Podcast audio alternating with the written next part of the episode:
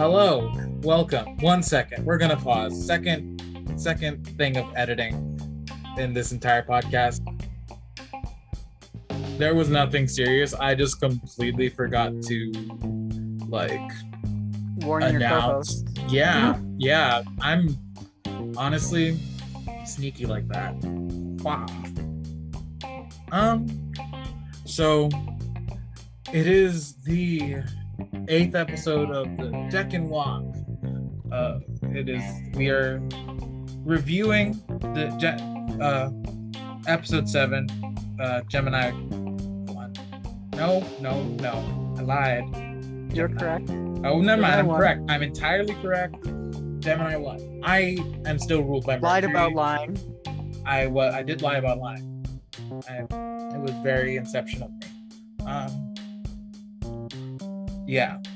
So we're gonna review Gemini 1 first. The Sparks notes ruled by Mercury and Jupiter, and the Chaldean and Triplicity and Chaldean in that order. Mercury is Triplicity, Jupiter is is it correct? Yes, Jupiter is by Chaldean. Listen, guys, I'm not over the retrograde. It's gonna stick with me for a while. That's what the post shadow period is about. Last time I was experiencing this intensity, I had just gotten into astrology and I was like, things aren't real, but no, they are. Mercury is technically direct, they are still in the relative 12th of their domicile, and so slow, very slow. I believe it's moving half a degree a day, which is 50% speed. If even that. Checking time now. Change time slider today. It's moving a third of a degree per day. Killer. Yep. Very slow. Yep. And it'll build up to half a degree by the time it enters Gemini. So it's slow in the 12th of its domicile. It's a morning star, so it'll bring that slowness a little quicker, but Jesus, we're out here in the Mercury wilds.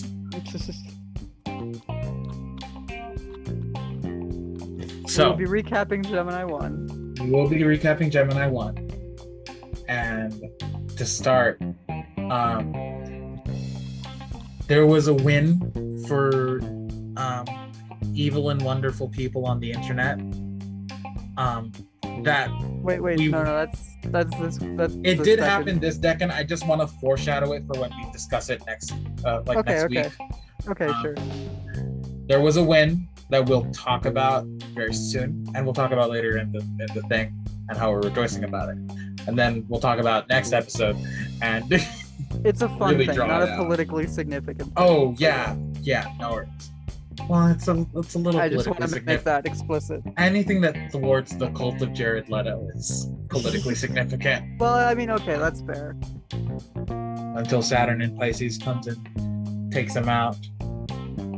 But anyways, the trolls on the internet got the famously low received Morbius movie to return to theaters. It had left theaters sooner than one would expect. I didn't even realize it was gone until they announced that it was coming back. And shout out people. And we'll talk about how that went in the next second episode. It's real stuff that happened. Actual stuff in the world.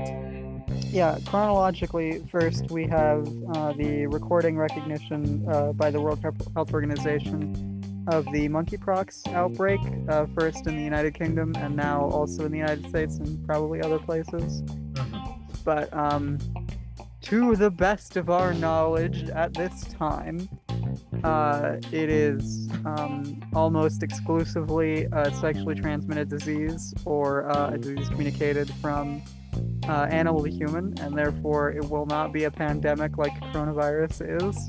Yes, so don't mix blood, wear a condom, So I'm sorry if you were planning a big get-together with all of your dear friends and you would become blood brothers and drink each other's, do the little, wrist-to-wrist thing. Don't do that.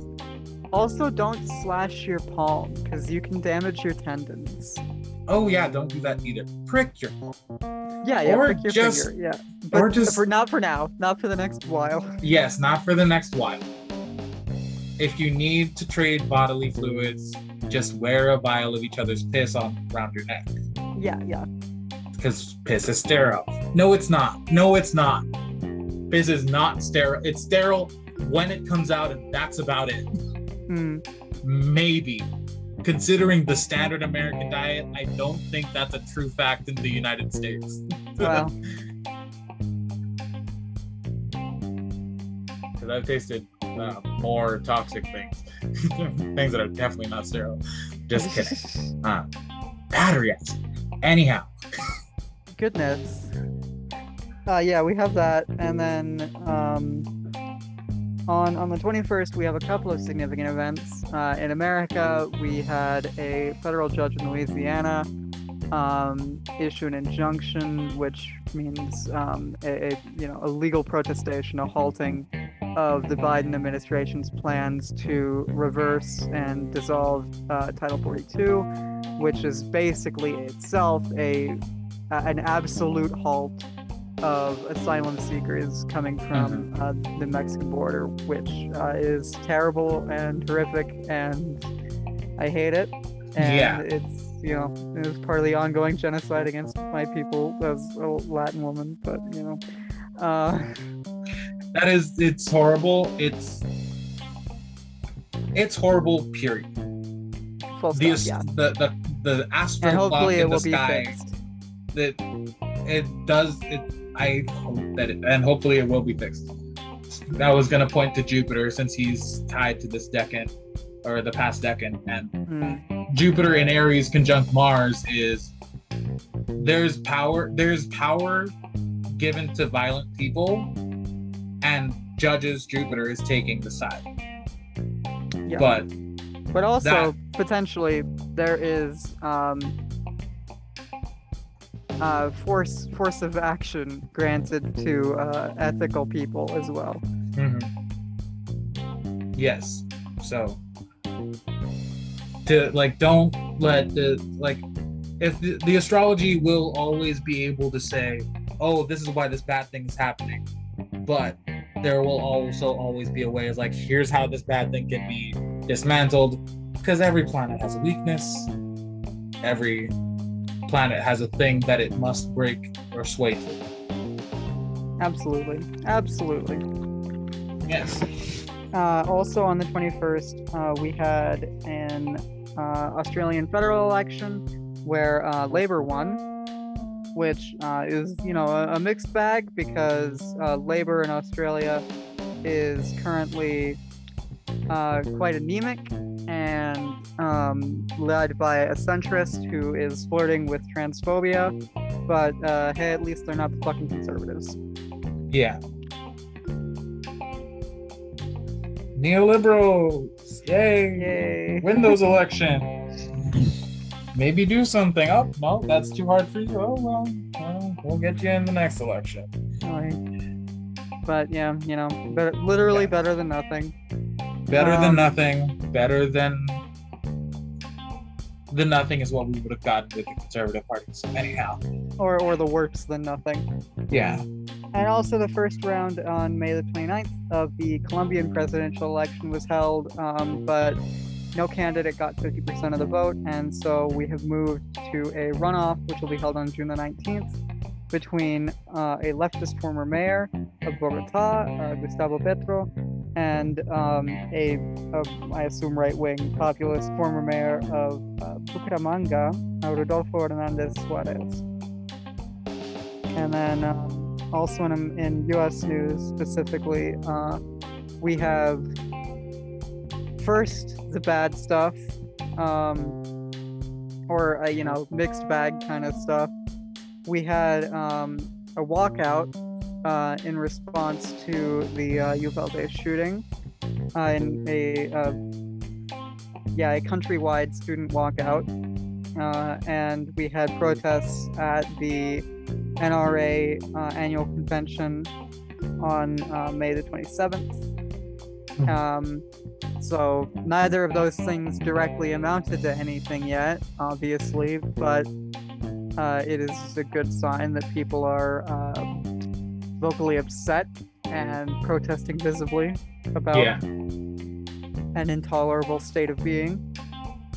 And then in happier, brighter news, on May the 25th, Twitter shareholders cast a class action lawsuit, against Elon Musk for market manipulation over his attempted acquisition of Twitter. Yes, yes. I was going to say the D word, but the D word is not good on podcasts. So I won't be saying that. Know that I respect anyone who would like to enact that D word on Elon Musk. No, I don't mean dick. Or Wayne Loftus. The verb, the D verb, please. Or Justice Alito, or Justice Thomas, or... truly, Mars is in Aries, can join Jupiter. Direct that action to someplace. Someplace that is beneficial to the world. Sometimes maleficence is necessary. Now that's enough of... Shango out of me. Yeah. But I do want to touch on the bad stuff again because it is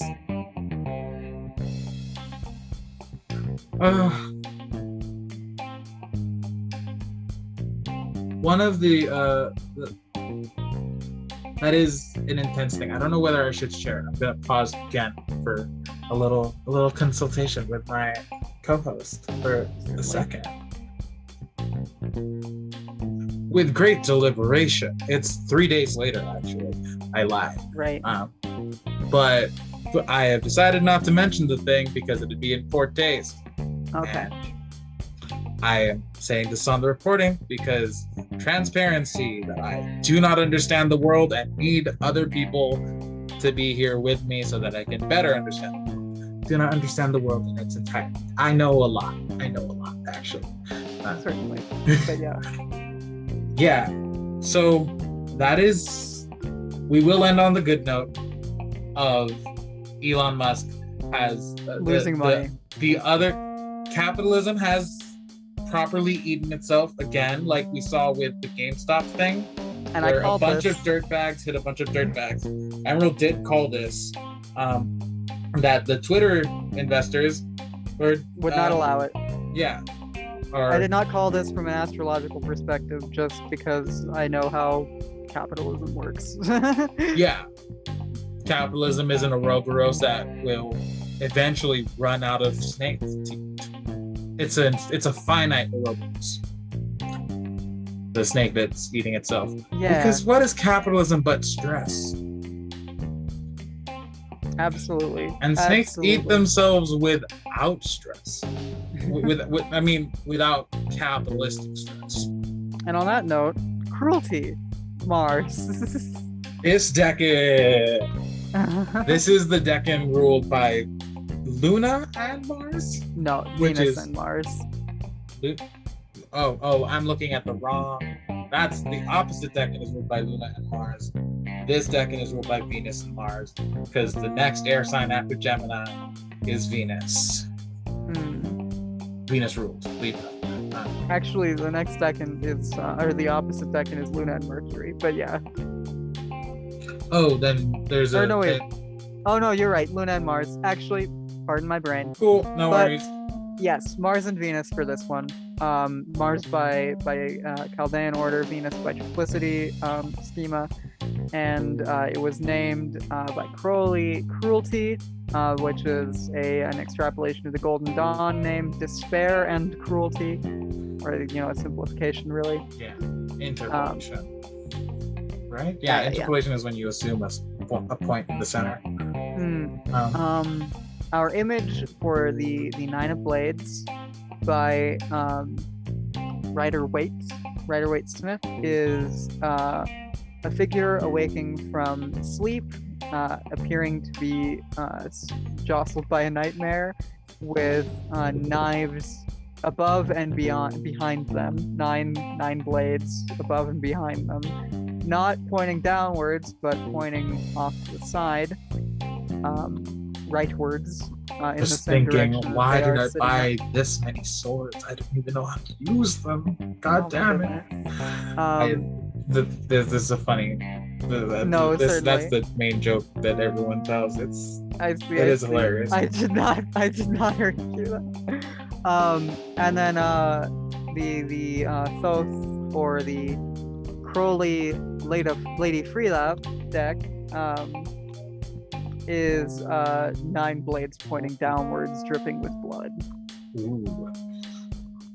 Love that. Yeah.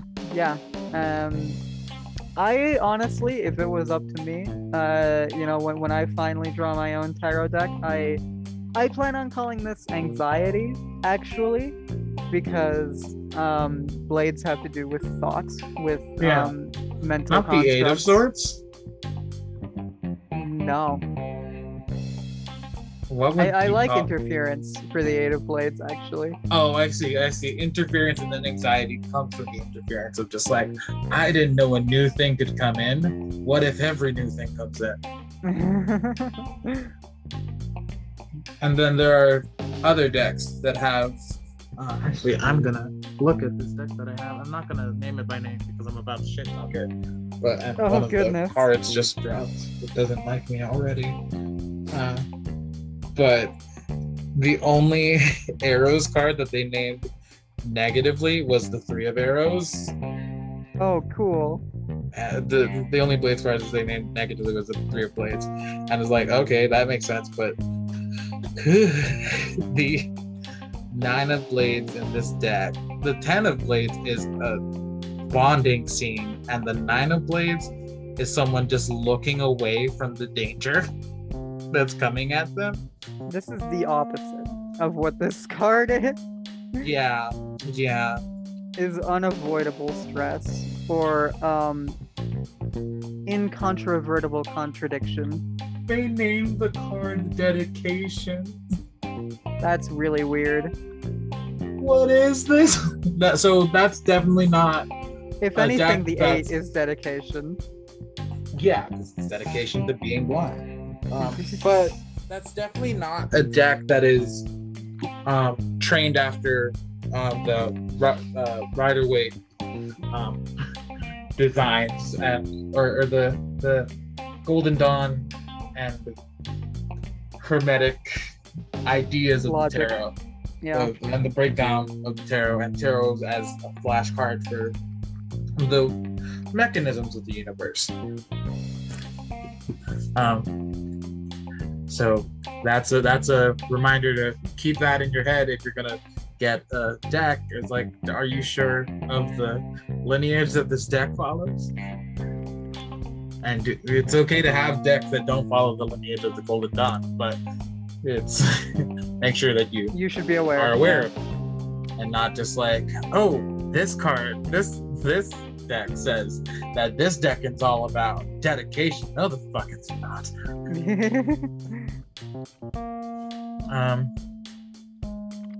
Yeah. Even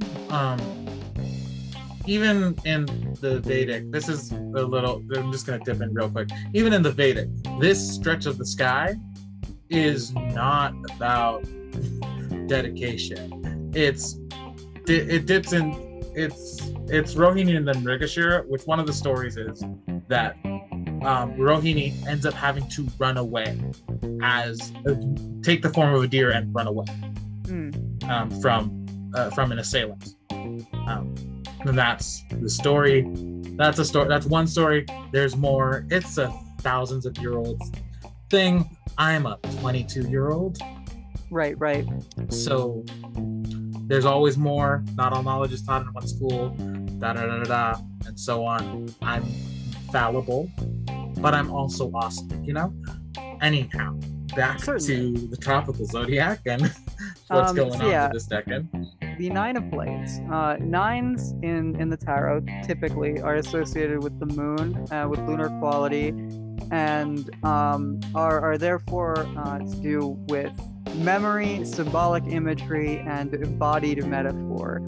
And for this, like within the domain of air or swords, blades, right? That would be like anything that materializes, crystallizes, solidifies a doctrine of modeling the universe, of describing things, espousing propaganda. It would be the propaganda of the deed, basically, which is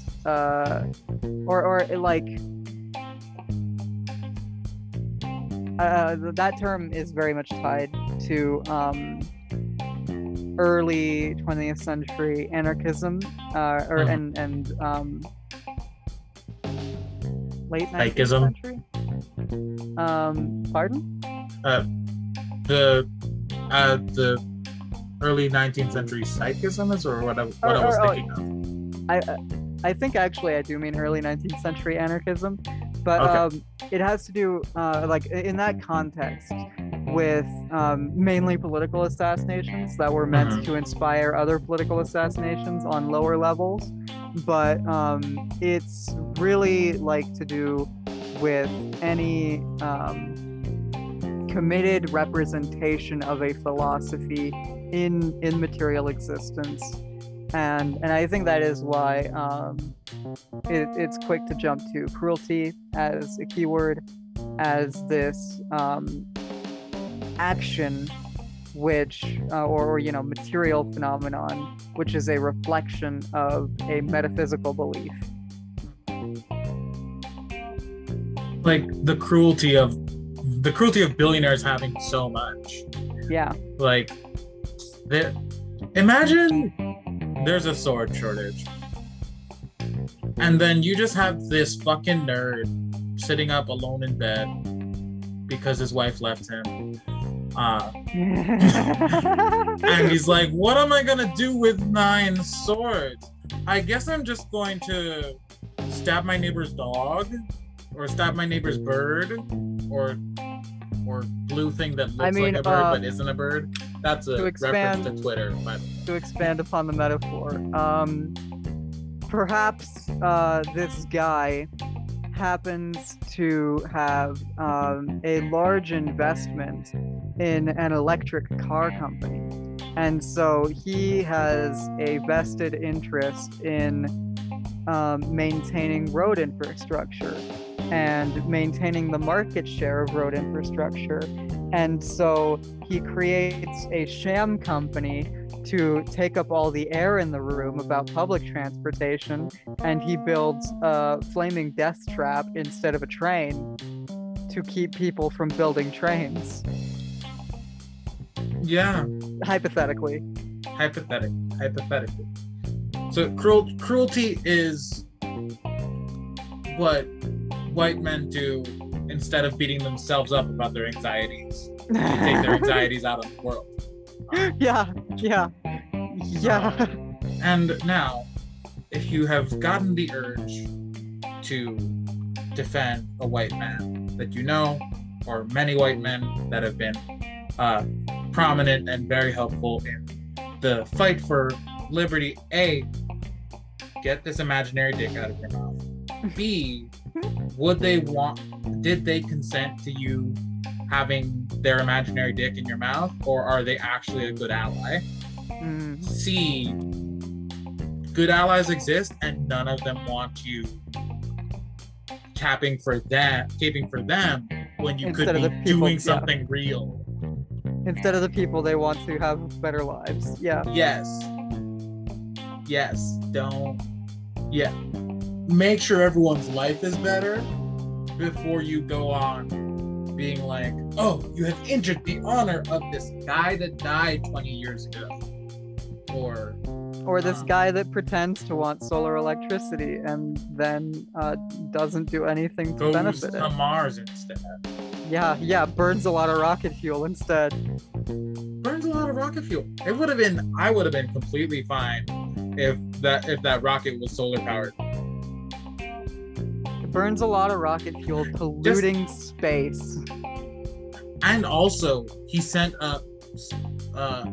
He did pollute space with his fake internet scheme. Fake internet. Was it fake? Oh wow. Well, I mean, you know, like it. In theory, kind of half works, but it would work better if it was cables under the ground. Yeah, instead he just has done this weird psyop thing, and like polluting space. Polluting space with things that look just like stars. Yeah. Evil, cruel. I watched a video, a movie with Meryl Streep in it, where it was a bunch of old people talking about like, why are you guys being this? And the final speech was, do you know what happened today? And they talked about Elon Musk sending the things into the sky, and this old woman saying, we are among the very last to have seen the true night sky. Yeah. And this person.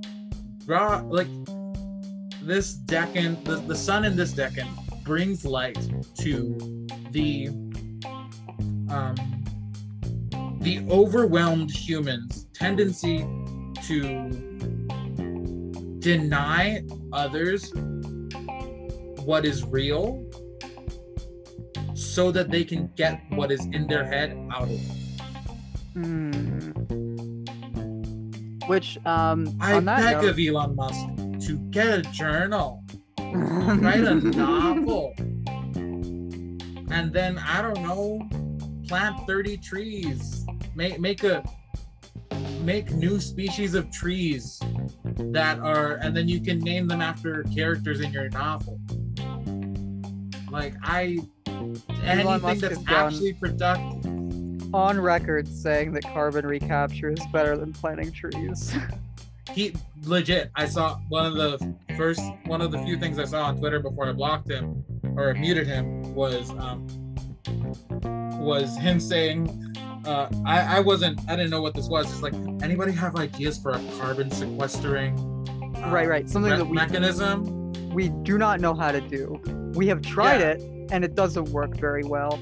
And then I was like, what is this? I don't know what this is. And then I checked the replies, and then someone's like, you mean trees? Yeah, really. And he said this after he donated $1 million to the Project Trees.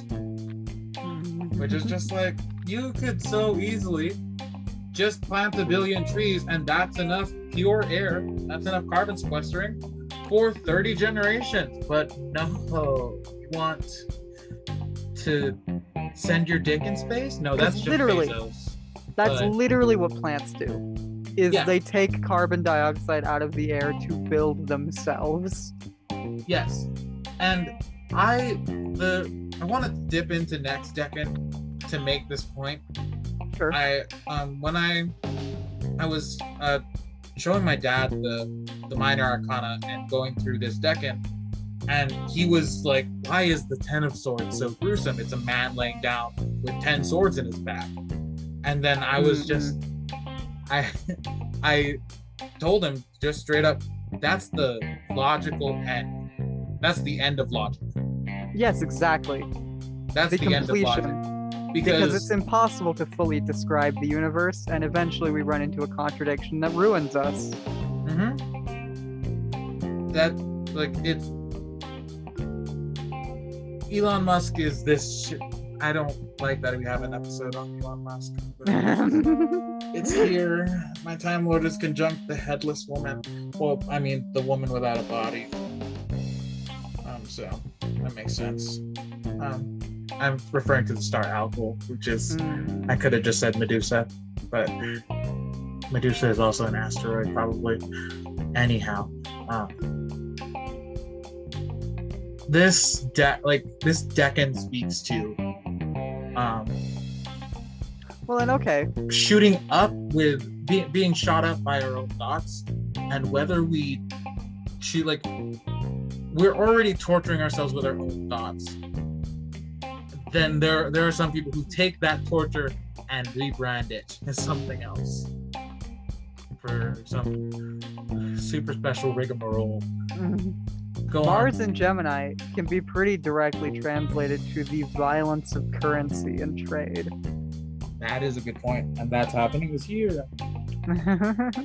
Woo! 8 months of Mars and Gemini. That's right. We have a Mars retrograde in this sign, huh? Is it 8 months? And yeah, I would just like to touch on, in terms of that embodied metaphor or embodied metaphysics point, the deity associated with this deck in the 36 Airs by Cosmas of Jerusalem is Cybele, which in the Hellenistic logic, under that canon, per the Roman rearticulation of the deity, she is explicitly a foreign god, whereas most of the deities they borrow from other places are integrated as, actually, they were secretly Roman the whole time.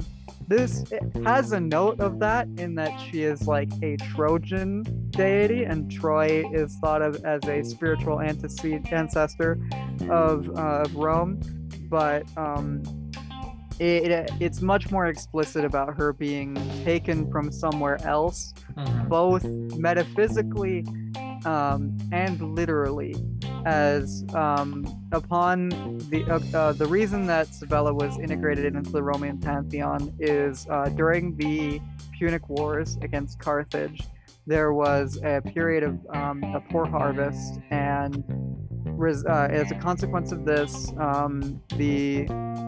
the senators of Rome, right, the old wise men of Rome, consulted what was called the Sibylline Oracle, a book of prophecies that had been acquired by a king of Rome hundreds of years ago at that point, and it recommended, in such a circumstance, that Rome should adopt this particular foreign deity, Cybele, from Anatolia, and they literally sent a delegation to go and steal her holy stone and bring it to Rome, a physical object. And they did this through military force, went into foreign territory, and physically took another country's god. That's what an empire means when they say adopt. Adopt. I mean, I think that's also like kind of how adoption works now. I mean, yeah. The system's not great, and the people who are like, "Oh, I want to adopt," they really just go in and take a child. Very Roman tradition of take everything that's not nailed down, and then come back for the things that are nailed down later. I did have a spike of hope. I looked at the camera and made a shocked face when you made the point, because Cybele is also the reason why there is no king. There was no king of Rome, because he was the last king, because how dare, like the story you were, the Sibylline oracles came and came and offered the books, 3 books. Next day it was 2 books, because she had burned one of them, and then exorbitant for 3. It was the price of like half the kingdom. In one telling that I heard, it was an impossible price, right? Yeah, and then 3 books down to 2, down to 1, and the king finally purchased it at the original price for all 3. Yeah, and that did serve well. It was just you could have just. Why'd you do that? Why did you do that? And I think that because there is famine. We are like, there's not famine in the definitive sense, but we are not starving for food deserts. We have a lot of them. That's an accidentally cruel pun. How did it? pun not intent, but we have a ton of food deserts where people don't have access to making their own food, which is what a famine is, or a famine was back in the day, and what a famine is. It's just we can import things to make us feel safe, like a cheeseburger when cows don't live here. I don't know how to make cheese from a cow. Totally. And I don't have the patience. But I don't think that oppressive regimes at this moment have the wherewithal to accept the mother goddess that would help them in the moment. Okay. Not that I'm trying to cater for conversion to a thing. I don't want the repressive regime to exist. So I'm a little joyful that seems like not a thing that they're gonna be able to do, or that their pride won't let them do. Later in this year, when Mars is in Gemini, it will be the autumn, the winter, and the winter of next year, basically. And it is exactly during these times that we are expected to see widespread famine across the global south as a consequence of the Russian invasion of Ukraine. That makes sense. That sucks. Well, do you want to go into Copic's image? Because it's a slur. Let's talk about Ptolemy's deity first. Ptolemy here has Cyclops. This is just me stalling because Copic's image is. It's not like there's nothing there. It's a slur. There's a point, but it's an. Like, wow. He's not the. The book was written in 2005. The book was written in 2005. I don't know if it was written in 2005. I think it was, though. We're still waiting on the re-release, either way. Yes. Dear Copic, maybe change the image. Maybe don't slur. Maybe don't slur. And we don't need the enunciation part because you're a Gemini and you have the enunciation part down. It's just, maybe don't slur. Anyhow, the Copic's image is the child of, no, it's not. It's the child of Hermes and Aphrodite, but the term that's used in the English, which is a slur for trans and intersex people, Which the point being made there is to describe this Decan's energy as a singular thing which, per a construction of metaphysics, should logically be simultaneously two opposites. Yes, like the fact that person. I'm thinking of different ways, like Venus and Mars being co-rulers of this or the sun and moon, the twilights is maybe what I would go with.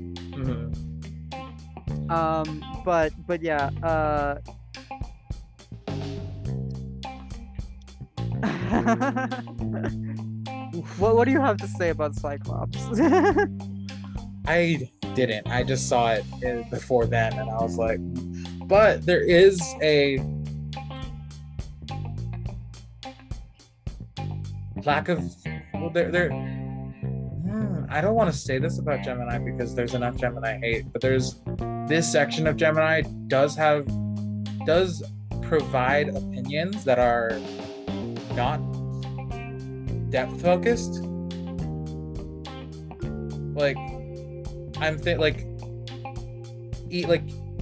my brother and my father both have ascendants in this Decan, and my arguments with them, they are so easily thwarted or or angry at me, or just it's not it can provide a point of view that's a little bit not one. A dear friend of mine, who I respect on all other counts because they're not they're not ruled by this placement. Their Mercury, which has associations with their politics, their Mercury placement is in this decan, and they are a libertarian, which is good. What is the more shallow than a libertarian? What is the Cyclops but a libertarian? Someone who has the power to affect change, because the Cyclops is a giant. The Cyclops is a giant, and it has unlike the original Cyclops were. Children of Gaia and Uranus, and the Cyclops I'm thinking of is the most recent Cyclops in memory is the one who was killed by nobody. Right.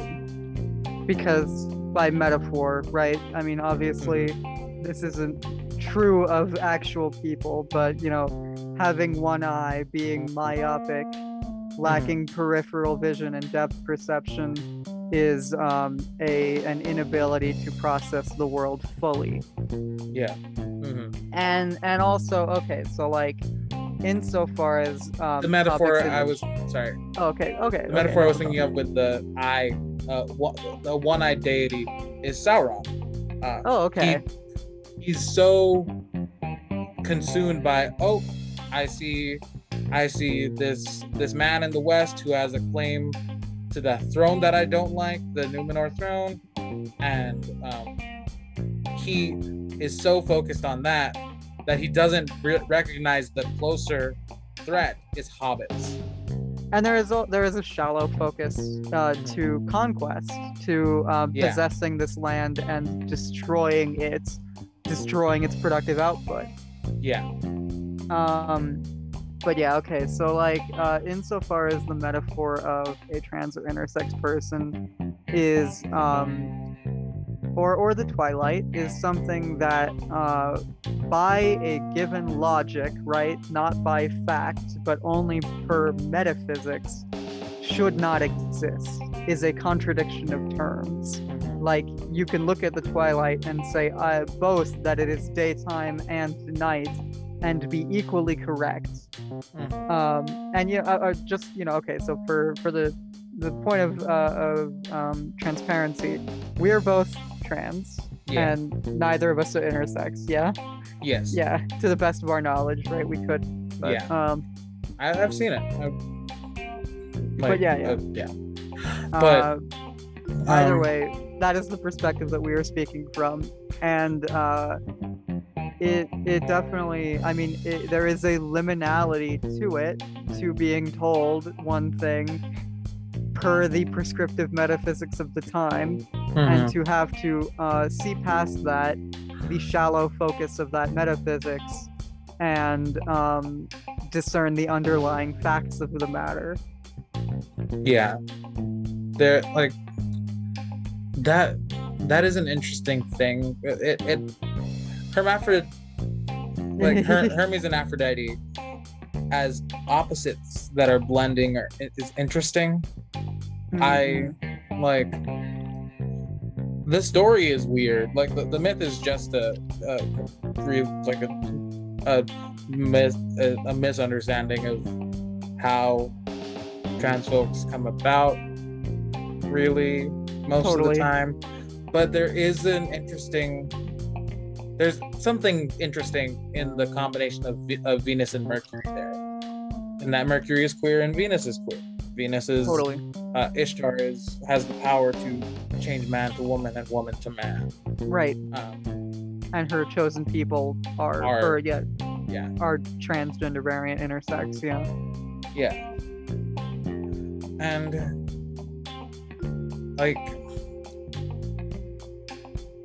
like the technicality that Venus has dignity in Virgo, even though she's fallen through triplicity.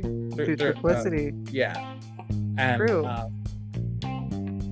Mercury doesn't really benefit from that. Mercury's just kind of there. Mercury's there as fertility, which is weird. And does metaphysics. Yeah. Mercury and Aphrodite combine to make the understanding the fact, of metaphysics not the evil. Material fact which contradicts and pushes forward metaphysics. Yeah, that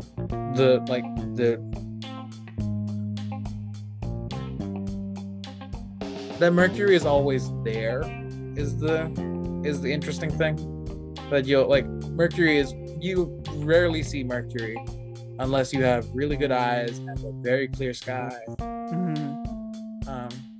And also the idea of by mere existence, trans and intersex people contradicts this standing belief of a gender binary, which Gemini is all about binaries and contradictions in metaphysics. Yep.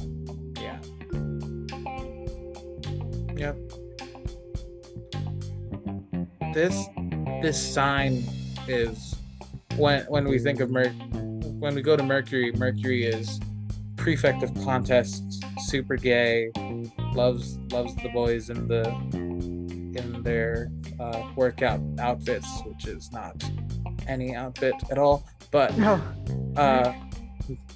that's true, huh? Prefect of contests. They it's comparing. Because these two are both the greatest runners in their town. How can it's deciding what two can be true, and then also Venus's presence gives you the social decorum of no, don't say you 7-year-old, don't say that you're better than the people who've been around since your grandpa was born. So social decorum without giving up understanding the facts. Whereas Virgo gets more of the I need the thing to happen. I need to process the reality before. There's social decorum in Virgo. I'm not saying Virgos are uncouth. I just know a few that are. I just got scolded by my planetary hours timer. I dealt an insult, and then it was Saturn. It's that's rude. My apologies. I don't think all Virgos are like that. I just think 30% of you are like that. Venus and Mercury are also the only two planets that are interior relative to the Earth. Ah, yeah. Yep. Venus and Mercury are our two closest neighbors, and the two closest neighbors of every planet, every item in the galaxy on average. Right. Especially Mercury. Yeah. The Moon is technically our neighbor, but really she's sublet. She's our satellite. Yeah. She's our tenant. The one that pays the rent, so don't nuke her. Please don't nuke the Moon. Please don't nuke the Moon. I don't know where I fall on that debate. It's a bit, not a debate, but would you rather nuke the Moon or giraffes? What? Giraffes? Get all the giraffes in the world in one place and nuke them, or nuke the Moon? Do I have the option of not? I take the option of not. I wouldn't give you the option of not, but you can take it. I think actually we should take up all the nukes and put them in the sun. Wow, you just went all the way for the big gun. No more symbols of power. No more symbols of power in the universe. I vote we nuke Chiron. I've found benefit from working with Chiron, but I wouldn't stop you from nuking him. I mean, okay, so that brings up probably a conversation for later, but gotcha. If we did transform Mercury, hundreds, thousands, probably millions of years down the line, if we disassembled the matter of Mercury and constructed a Dyson sphere, would the significations of Mercury no longer be? or would it simply track on with the same math, or would it be simply constant and ever present? Okay, so you're saying if we took the planet Mercury, transformed it into a Dyson swarm that is constantly in every position all around the sun. I see. Oh, so it would just actually be in permanent Kazemi. Yeah, it would be in permanent Kazemi. Yeah, no. So I don't think it would be. I think the significations would change. That would make sense. And then we'd find out that there's like something with the way that the galaxies are aligned, or an astro clock for stars, where you can look at the sun's birth chart and be like, so at this moment in time, the inhabitants of the third planet from you will make it so that you are encased in the smallest planet near you. And so that happens. You're just going to be clothed in the tiniest planet. Now I'm imagining Apollo in a halter top, and I am really liking it. Oh my goodness.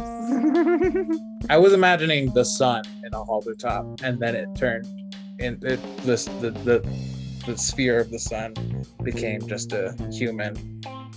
A halter top which possesses the consciousness of Hermes. Yo, yeah. Mm-hmm. Yep. So the terms. The terms. We have the final 2 degrees of the 8-degree Jupiter term. We have the full 5-degree term of Venus from 12 to 17. And then we have the first 3 degrees of the 7-degree Mars term from 17 to 20. Jupiter, Venus, Mars. Jupiter, Venus, Mars. The benefics, and we have the touch of Mars. Venus is fully contained within this decan. Correct. Which is nice. Yeah, the emergent metaphysics of material facts which drive competition, argument, contradiction, conflict. That is a pretty direct narrative right there. Yep. Based on what we've been talking about. And then next decan starts with Mars, and we can talk about Morbius. Yeah. That was a lame pun. Yeah. You can at me about it. Just also tip me. Or you can tip me without adding me. That's possible too. And then, this decan is opposite the Sagittarius 2, which is the 9 of Wands, and I would say has a lot to do with basically just the narrative of space-time as an embodied fact. Mm-hmm. Yeah. Synthetic accumulation of history, which then continue to observe and delineate. That's the best concise explanation of the 9 of Wands I've ever heard, because it translates to basically existing is tiring and stupid as being this being opposed to 9 of Wands is so interesting, or the 9 of Wands being opposed to this decan is interesting because cruelty versus responsibility, I believe, is the strength. Cruelty versus strength.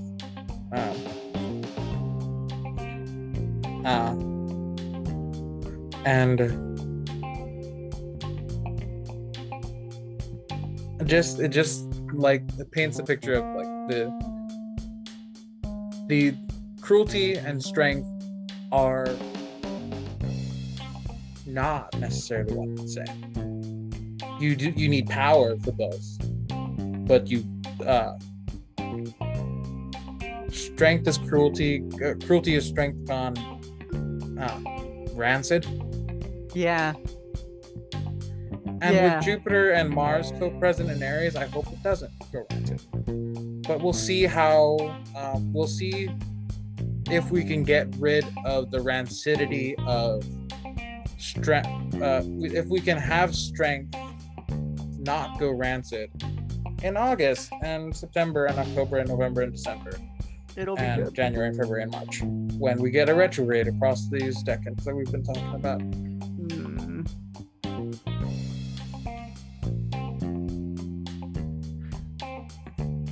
So, takeaways: go worship foreign deities. You don't do that just because I said, but feel free to. Just for these 10 days, or like the next 8, from when this is posted. Ignore the fact that I'm getting notifications on my phone during this podcast. It's for after. Gotcha.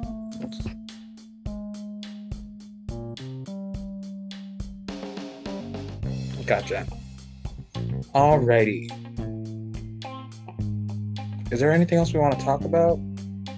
I have said my piece, I believe. I have also said my piece. Ooh, more on Lord of the Rings. So I think actually J.R.R. Tolkien has a midheaven here.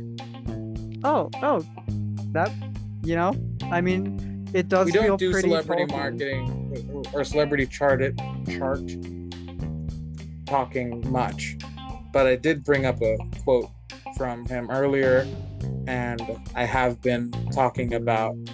It is a pretty Lord of the Rings. Channeling him basically the entire night, even before I was singing to the clubhouse chat, Lord of the Rings song. Tolkien, birth chart. What say you, Bing? I use Bing because I'm too lazy to upload Google Chrome on this new computer.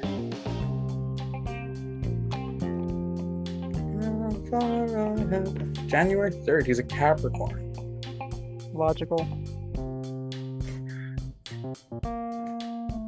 Oh, look, it's a Virgo, I trust. He's a Virgo rising. So he does have a midheaven here.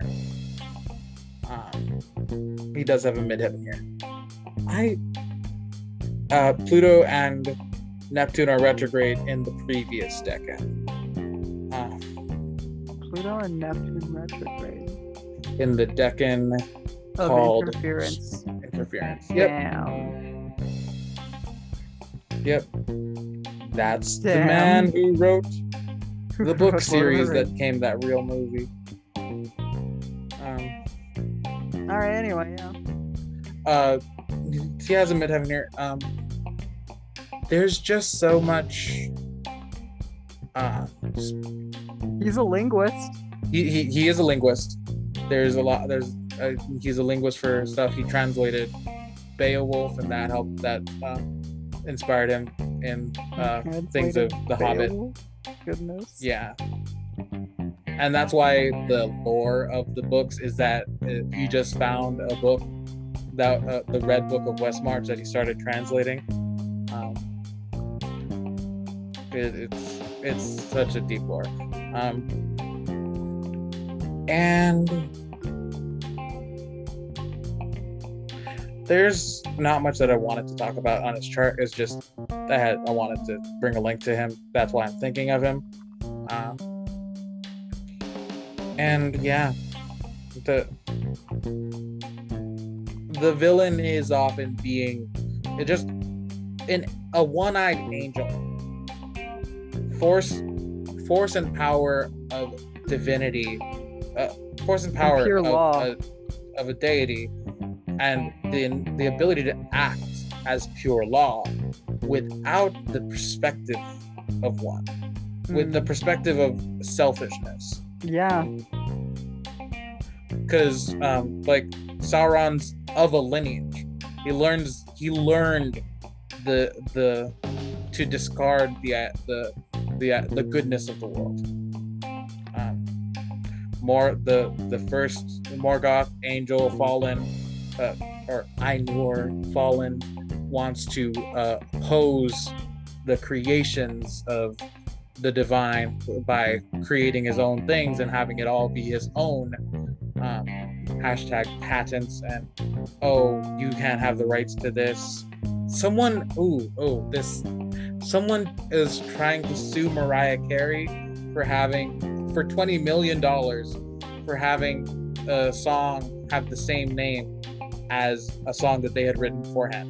That is ridiculous. It's ridiculous. No, they're not going to win against Mariah Carey. This is very patent kind of deck, and you're right to break that up. Mariah Carey once won sued someone for wasting their time. Jesus Christ. Like, she sued her ex-fiance, and the ex-fiance settled out of court, so she won. Jesus Christ. And that's what you do if ever a billionaire or a millionaire wastes your time. Do it. If you have the resources, gouge them. It's the only thing that's right.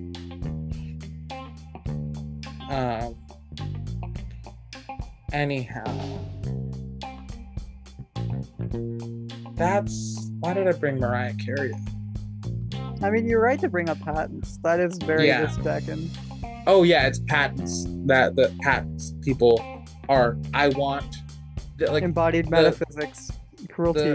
I want to own this. I want to have. I want to subject this idea to my will, when that idea isn't yours. No, you know what? That is it. Is the privation of thought? Is this decade? Yeah. Because if we're gonna align it with cruelty, it is because Gemini is 8th from Scorpio, which is it's the secrets kept from secrets. Interesting. So it's the fact that I can't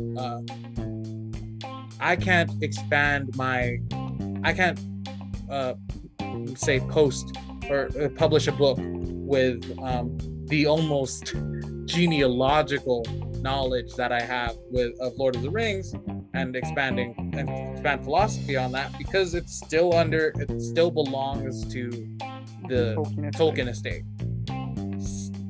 Some 50 years after his death. Yeah, almost exactly 50. This is ridiculous. It's a crime against humanity. Yeah, this is the decade of crimes against humanity, I guess. Shout out Geminis. We love y'all. We love y'all so much. Unless your son is here, in which case, fuck you. Stop your crimes. Don't stop. We love it. Just definitely devise a plan to cause every Starlink satellite to simultaneously crash into the Earth. Yes, continue your crimes. Robin Hood it. Right, yeah. Robin of Hood. Is that a guy that exists? No, wait, no. Yeah, no, he's fake. Apocryphal figure. Ah, damn. It would be nice if they... We have his birth chart. We do have Ned Kelly's birth chart, probably. He was a real person. He plays Robin Hood? No. Who's Ned Kelly? He basically was Robin Hood in Australia. Oh, okay. Let's see. Do we have a natal chart? December 1854. So there's not an exact month.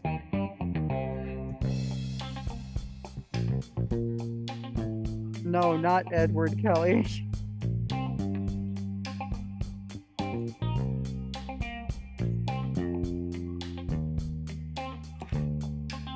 Not Edward Kelly? Not Edward Kelly. Different person. An Australian bushranger, outlaw, gang leader, and convicted police murderer? That's who we want. Cop killers for the win! Birthday not known. December 1854. Saturn. We don't know his birthday. Goodness. That's upsetting. It's so sad.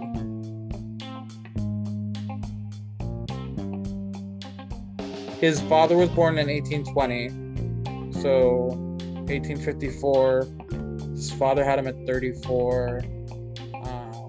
That would be a 11th house year, having your kid in your 11th house year. What is his father? Well, okay. Yeah. Good place okay, to call no, it. There's no. It's a good place to call it.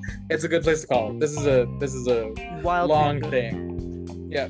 All right. Thank you for watching the Friends with Benefits podcast. It has been a good time. Happy Pride. Happy, happy, happy Pride. Give us all of your money. It's Venus remediation. It is. It is. It truly is. I have a Taurus stellium. And Emerald is a Taurus rising. It'd be a Venus remediation if it weren't a true remediation of giving money to trans people. Yes. And it is a true remediation. So give us your money. Give me your fucking money. Shout out Vine reference. It was a Vine reference. I'm not being violent. Unless you don't give us your money, in which case, give us your money. Anyhow, at Emeralds DeLeon, at Astro_Lodge on Twitter. Emerald, you can be found at Emeralds DeLeon basically everywhere, right? Yeah, yeah. And then I am at Witchin_Lounge on TikTok and Instagram. Witch in the, you know how to spell the word. I have a new magic Tumblr witch recently. Ooh, also go follow Tumblr. Also Emeralds DeLeon, where also I'm posting longer form content. I am Witch and Lounge on Tumblr without the underscore. I am not posting there. I'm retweeting, I'm reblogging. Reblogging. Maybe once a month. Right. If you message me that you cash out to me to post on Tumblr, I will start posting on Tumblr. I may or may not do that without the money incentive, but it's Pride Month. Give me your money. Indeed. That's a great note to end this on. Happy Pride. Happy Pride. Enjoy the rest of Gemini season. See you in 8 days, 12 days, 13 days, 4 days. Shortly. Eventually. 3 days, actually. Yeah, shortly. Yep, 3 days. Okay, bye-bye. Recording stopped.